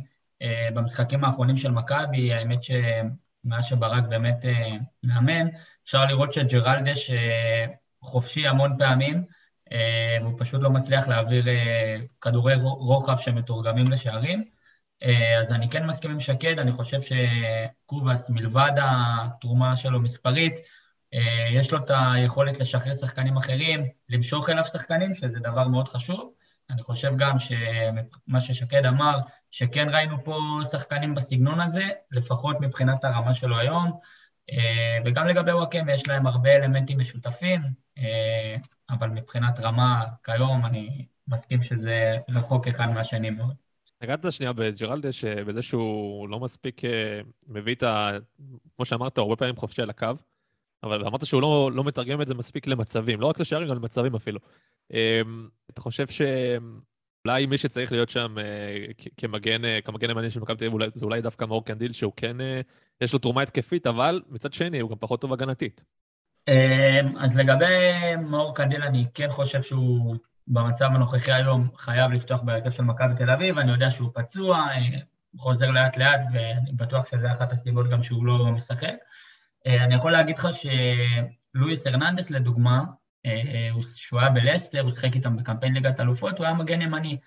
אה, לואיס הרננדס גם הוא השחקן עם המסירות מדויקות, אה, עם האחוז הכי גבוה בליגה. אני חושב שעם כל החסרונות שלו, היתרונות שלו זה כן הטכניקה שלו וזה כן המשחק רגל שלו והיכולת שלו עם הכדור. אה, אז גם זה משהו שיכול להיות שהייתי חושב לנסות מהבחינה הזאת, אם יש גם את המערך של השלוש בלמים אז בכלל, וגם לשים אותו כבלם אה, בצד ימין ולא במרכז. אה, וברגע שקנדיל יחזור, אה, אני בטוח שהוא יקבל את ההזדמנות שלו, והוא גם יצליח לתרגם את המצבים האלה של הכדורי רוחב, לאו דווקא למצבים, אני מדבר איתך גם על אחוזי דיוק. אני לא זוכר, כאילו, ועוד פעם, אני לא מול הנתונים, אני לא זוכר מתי כדור רוחב של ג'רלדש הגיע לשחקן בתוך הרחבה ולא נבלם ויצא לקרן. מול אלסינקי בפינלנד, נראה לי, ב-5-0. בודדים, כן, הבישול שלו לשמיר. מבחינת מספרים הוא נותן, אה, הוא נותן מספרים לא רעים מבחינת בישולים, אני חושב שזה מספר שיא שלו אולי בעונה, בכלל בקריירה שלו, נראה לי לדעתי עד עכשיו ארבעה בישולים, אני לא טועה, משהו, משהו בכיוון הזה. זה נתון יפה, זה נתון יפה, זה כמות גם יפה מאוד של בישולים, אני פשוט חושב שעם המצבים שהוא מגיע, אה, מכבי צריכה שחקן שידייק יותר במצבים האלה, וקנדיל יש לו גם את הטכניקה לעשות את זה, והוא מגן עם אוריינטציה הרבה יותר התקפית מג'רלדש. השאלה אם אתה לא פוגע מבחינה הגנית בקבוצה, כרגע מכבי תל אביב היא אחת ההגנות הגרועות בליגה, אפשר לומר. כאילו, זה... אלה הנתונים. מכבי תל אביב ההגנה הכי גרועה בליגה כרגע, אה, מבחינת אה, כמות ספיגות, אבל אה, גם ג'רלדש הוא חלק מזה. אני חושב שקנדיל יכול להשתפר גם בפן ההגנתי ולתרום למכבי לפחות במצב הקיים. שהוא כן אה, צריך לשחק וכן יכול לתרום גם הגנתית וגם התקפית, אה, וזה לא סוד שההגנה של מכבי תל אביב היא הבעיה הכי גדולה בקבוצה כרגע. יש בעיה אחרת שאני רוצה לדבר עליה בהקשר של מכבי, והיא בעיה הרבה יותר עמוקה וגדולה, ולא, אני לא מדבר על אה, לואיס הרננדז כבר, זו בעיה שהיא כנראה קשורה גם למאמן, אולי גם לזה שמצבת הבלמים לא מספיק איכותית, יכול להיות, אבל עדיין, קבוצה שמתיימרת לרוץ לאליפות ורוצה את הכדור רוב המשחק, צריכה להבין שאם ברוב המשחקים היא מקבלת את הכדור, היא לא תמיד תוכל לפרק את הבונקר, מה שנקרא במרכאות, ואלמנט שחשוב מאוד, אוקיי? בשביל לפרק קבוצות קטנות מתוך הצפיפות הזאת, שאלמנט חשוב זה משחק לחץ. וזה משהו שמכבי חיפה עושה אותו בצורה מצוינת כבר למעלה משנתיים, אוקיי? משחק לחץ גבוה, והוא כמעט לא קיים השנה במכבי תל אביב. עכשיו אני אסביר עוד משהו. ברגע שאתה נותן לקבוצה כמו נוף הגליל למשל את הכדור, אתה נותן להם באמת איזה כמה מסירות בין הבלמים, אבל אז אתה יוצא באיזה טריגר מסוים, ללחוץ אותם, ואתה מנסה לחנוק אותם כמה שיותר מהר, זו ההזדמנות שלך לתפוס אותם לא מוכנים, לתפוס אותם, מה שנקרא עם המכנסיים למטה, ולהשיג את הכדור כשהם רחוקים יחסית מהשער, ואז אתה לא צריך, מה שנקרא, לשבור את הראש, איך אתה נותן את הפס בין השניים, ואת הקרוס הנכון, ועד שאתה מצליח לתת את הגול הזה שבכל הדבוקת שחקנים הזאת בתוך הרחבה. התמונה הרגילה שאנחנו רגילים לראות בבלומפילד זה שבעה, שמונה, תשעה שחקנים, לפעמים עשרה אפילו, נמצאים מאחורי הכדור, ומכבי פשוט מניעה אותו בקשת, בקשת, אבל לא בצורה מסוכנת. אז לפעמים התשובה הכי טובה לזה פשוט היא למצוא טריגר מסוים ללחץ, שבו אתה אומר, אני יוצא קדימה ברגע הזה בשביל לחנוק את היריבה, ואני מרוויח את הכדור כשהיריבה רחוקה מהשאר, ואז אני, יש לי שטחים לרוץ למקומות האלה, למקומות הפתוחים האלה, וזה בדיוק מה שהיה עושה איביץ' למשל בעונה השנייה. הרבה פעמים באמת היינו מחזיקים בכדור, בחלקים מהמשחק היינו פשוט עומדים בבלוק נמוך או בינוני, ומה שהיה קורה זה שחבר'ה כמו אצילי, או פואדו, יונתן כהן, היו פשוט מתרוצצים על הקווים, ואז בשלב מסוים פשוט מתחילים ללחוץ איפה שצריך, ואז היו מרוויחים את הכדורים, והיינו פשוט שמים שערים משום, משום מקום, וזה לא קורה היום. אני משער שמה שגורם לקבוצה ללפחד מללחוץ, זה, זה לא שהיכולת של הבלמים שלה, הרי כשאתה לוחץ גבוה, אתה צריך שהבלמים שלך יתקפו את הכדור בצורה טובה. וברגע ש... פלניץ' מושלם לזה נגיד. בדיוק, פלניץ' תוקף את החלוץ שלו גבוה בצורה נהדרת. הוא פשוט נועל טוב את החלוצים שלו במנח גוף הנכון, הוא מכניס את הרגל כמו שצריך. זה גם, גם יכולת תקיפת כדור טובה, גם מהירות, הדברים האלה חשובים, גם אתלטיות, ואת כל הדברים האלה אין ללואיס הרננדז. עכשיו ברגע שאתה סופג שער אחד, שניים, שלושה, ארבעה, חמישה, על זה שהבלם הזר המוביל שלך כביכול לא יודע לספק לך את, ה, את הדרישות של קבוצה יוזמת, של קבוצת צמרת, ולואיס הרננדז, אני מזכיר לכם, לאורך הקריירה, לא שיחק במספיק קבוצות צמרת שיוזמות, שלוקחות את הכדור, שמנסות ליצור, לא שיחק במספיק, לכן הוא לא הבלם שמכבי זקוקה אליו. אה, אני רוצה, ש... רגע, רגע, שנייה, שקד, כבר דיברת רגע על, על ניסיון לנסות אולי בצמד בלמים אחר. חשבתי, אני לפני כמה פרקים דיברנו, גם רז, רז זהב ושמע, הביע דעתו. רציתי לשאול, אה, גל, אה, אולי להסיט את... אנחנו גם רואים עכשיו שדוד זאדה בא, בא יותר לידי ביטוי והוא משחק טוב כשהוא משחק. כן. מה, מה, מה אתה חושב על אולי להסיט את סבורית לעמדת הבלם השמאלי? ולשחק עם דוד זאדה, אה, אה, דוד זאדה כמגן שמאלי, או אולי לחילופין להחליף מערך, לשחק עם שלושה בלמים, לשחק עם אה, סבורית כמגן שמאלי, ועם דוד זאדה כווינקר שמאלי. זה משהו שיכול לעבוד אולי למכבי תל אביב? זה משהו שיכול לעבוד. גם היה בשלוש בלמים אצל איביץ' הרבה פעמים, את הבלם השמאלי. זה משהו שיכול לעבוד, אבל אני רוצה באמת לגעת בכמה נקודות שדיברנו פה וששקד דיבר עליהן גם. אני חושב שמשחק הלחץ של מכבי נובע שאין משחק לחץ הכוונה.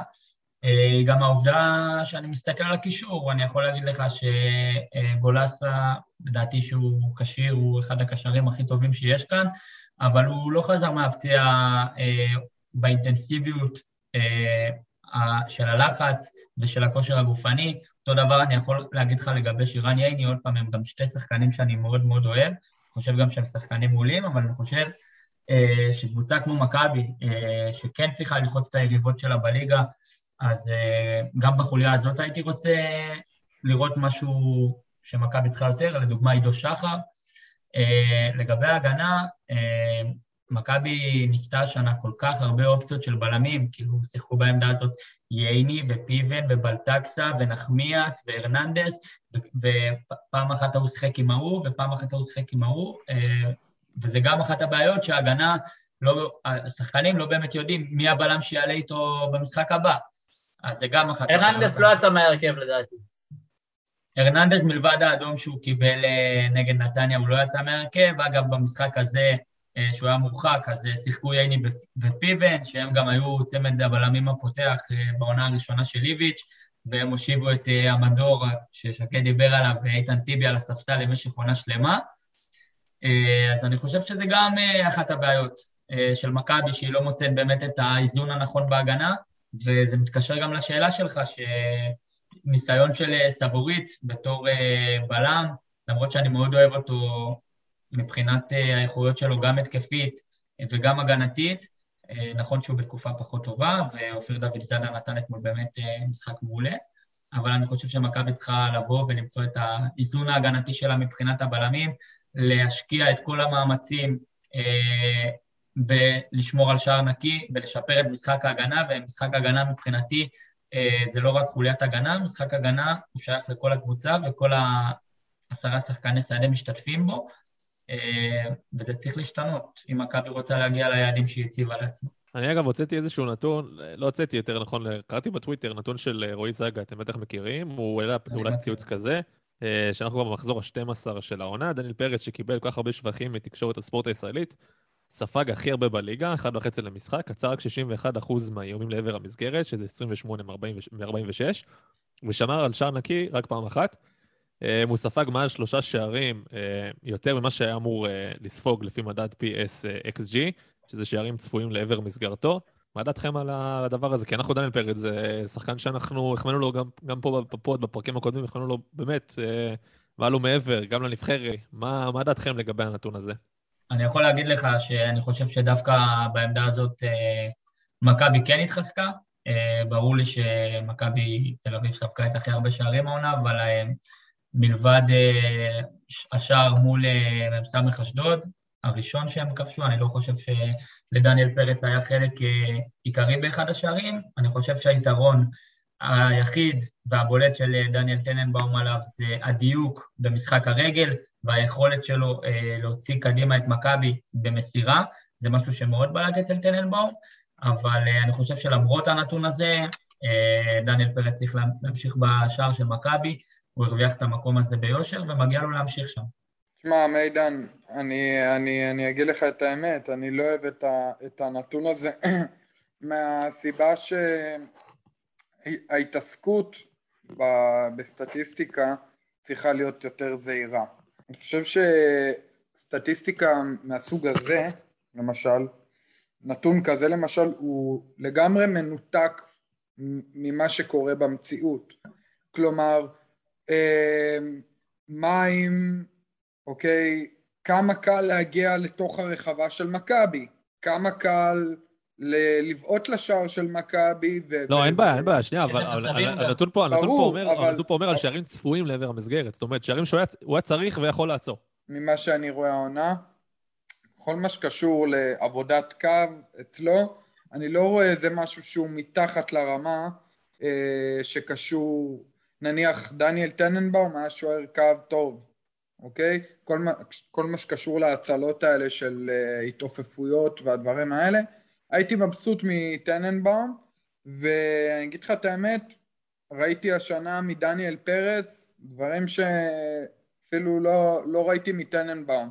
כלומר, פתאום בעיטות חופשיות על סף הרחבה שכן היו מסוגלות להיכנס אצל טננבאום, פתאום דניאל פרץ לוקח דברים הרבה יותר קשים והתגובות שלו הרבה יותר מהירות. ובכלל, שלא לדבר על משחק הגובה בקרנות. משחק, צריך להגיד את זה, שכל מה שקשור למשחק הגובה, דניאל פרץ הוא עולם אחר. כלומר, קשה מאוד לקחת לו כדור בגובה, והוא הרבה פחות ניתן לערעור. אז אני לא מסתכל על זה ככה. אה, רציתי לשאול אותך, גל, האם ברק יצחקי לדעתך צריך להיות אולי המאמן עד סוף העונה, ולאחר מכן לחפש מאמן, אתה יודע, בפינצטה, כמו שאומרים, ולהביא איזשהו מישהו שיהיה ככה לאורך זמן, ושגם יבנה לעצמו את הסגל, ושיביא את השחקנים שהוא רוצה ואת הצוות שהוא רוצה, אה, מאשר להביא שחקן, סליחה, להביא מאמן עכשיו באמצע העונה, שדברים ככה מקרטעים, וזה לא, בוא נגיד שזה לא אופטימלי. אה, אני חושב שמכבי תל אביב קודם כל חייבת אה, מאמן קבוע. אני מבין את הסיטואציה ואת המצב, ועוד פעם, אני לא יודע מה קורה אה, באמת בתוך מכבי ובתוך המשא ומתן שלהם עם מאמנים, אבל אה, אני חושב שמכבי צריכה למצוא מאמן קבוע. דיברנו על התבניות לחץ ודיברנו על העמידה הגנתית, אה, וברור לי שיצחקי עושה הכל בשביל שמכבי תצליח, אבל הוא לא מאמן כדורגל, ובסופו של דבר אני חושב שזה מאמן היום זה הדבר הכי חשוב בקבוצה. אה, במכבי, מועדון בסדר גודל של מכבי, שדרך אגב, גם שנה שעברה, שפיטרו את אה, דוניס, אז הגיע פטריק, וגם הוא היה איש מערכת, וגם השנה מגיע איש מערכת. אז אני חושב שמועדון בסדר גודל של מכבי תל אביב, אה, כן, צריך להיות מאמן קבוע, ואני חושב שגם יכול להגיע מאמן שיכול לבנות את העונה הבאה דרך העונה הזאת, כי יש בה סגל שחקנים צעירים מעולים. אם זה עידו שחר אה, ואם זה מתן חוזה, שאני חושב שאתה יודע, אם יגיע מאמן שיאמין בהם, ומאמן שאומר, אני הולך עם השחקנים האלה לשנה הבאה, ומאמן שאפילו יעקוב מקרוב אחרי כל המושאלים של מכבי, שזה נדב נידם וזה פרפגו יגון, זה משהו שהוא מאוד חשוב, אה, אבל יכול גם לעוד פעם, אני חושב שאני לא יודע מה קורה, אה, ויכול להיות שאין מאמן שרוצה להגיע ולהמשיך לעונה הבאה. יש הרבה דברים שמשתנים, אבל אה, לשאלה הכללית, אני חושב שמכבי תל אביב צריכה למצוא מאמן כמה שיותר מהר, מאמן קבוע, גם בשביל השקט והסדר במערכת, אה, אה, כי עם כל הכבוד לברק יצחקי, ואני באמת חושב ונותן לו את כל הכבוד שמגיע לו, אני חושב שהוא צריך לחזור לתפקידו, ומכבי צריכה מאמן קבוע.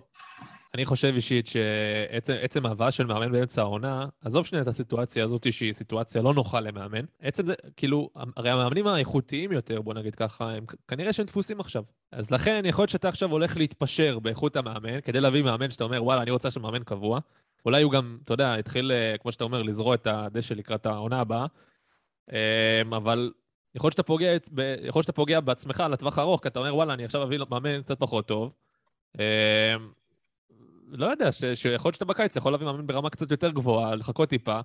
אמ, או שאתה, או שאתה רואה את עצמך עדיין כאילו, את הקבוצה, את מכבי תל אביב ממשיכה ואתה יודע, שהסיפור האליפות לא סגור ושממשיכים להילחם על כל התארים, שאם אם זו, אם זו, אם זו הדעה, אז כאילו, אז אני מבין אותך לגמרי. אני חושב שמכבי תמיד צריכה לשאוף uh, לכל התארים, ברור לי שהשנה המצב uh, קצת פחות טוב uh, מבחינת מכבי, אבל יש עוד תארים והליגה עוד פתוחה ויש עוד הרבה מחזורים, אני חושב שגם אה, מכבי חיפה וגם הפועל באר שבע כיום, קבוצות איכותיות יותר, אה, מבחינת הסדר שלהם על המגרש, מבחינת החיבור של השחקנים, אבל אני לא חושב שלמכבי תל אביב אין את הפוטנציאל הזה ולהגיע לשם. אה, ובגלל זה אני חושב שצריך מאמן קבוע, אבל עוד פעם, כמו שאמרת, יש המון משתנים של מה איכות המאמנים ואיזה סוג מאמנים יש כרגע בשוק, ומה התוכניות לעתיד ומה התוכניות לטווח ארוך. אה, אני פשוט חושב שבשביל המערכת צריך להיות אה, מאמן קבוע. אה, קבוצה צריכה מאמן קבוע, שזה המקצוע שלו, שזה התפקיד שלו, וזה מבחינתי הדבר הכי חשוב. גם שזה שעד עכשיו אין מאמן זה, בגלל שלא רצו להביא סתם, זה, אתה יודע, כי לא רצו להביא סתם מאמן עד סוף העונה כפלסטר כזה, כי זה לא, לא מכבי תל אביב. וזהו, וגם לדעתי גם זה שג'ורדי קרויב כבר לא בתמונה זה גם משפיע, כי אז הוא היה מביא מאמנים בינוניים, אפילו טובים באמצע העונה, אתה יודע, פטר בוס, אה, ביטיגל, אה, לא, הוא לא הצליח, אבל הוא מאמן גם בליגה הפורטוגלית, אתה יודע, מאמנים לא רעים בכלל. עכשיו שהוא לא בתמונה, זה מסתבר שזה יותר קשה. אז כן, אני מאמין שאתה יודע, כל הזמן הזה שעבר זה באמת למצוא מישהו שיכול להיות אפילו לקדנציה ארוכה, ולא איזה מישהו זמני עד סוף. תודה חברים, ש... תודה חברים שהצטרפתם לפרק היום. אני אישית מאוד נהניתי. גם אני. היה כיף, היה כיף. היה מעולה, תודה רבה.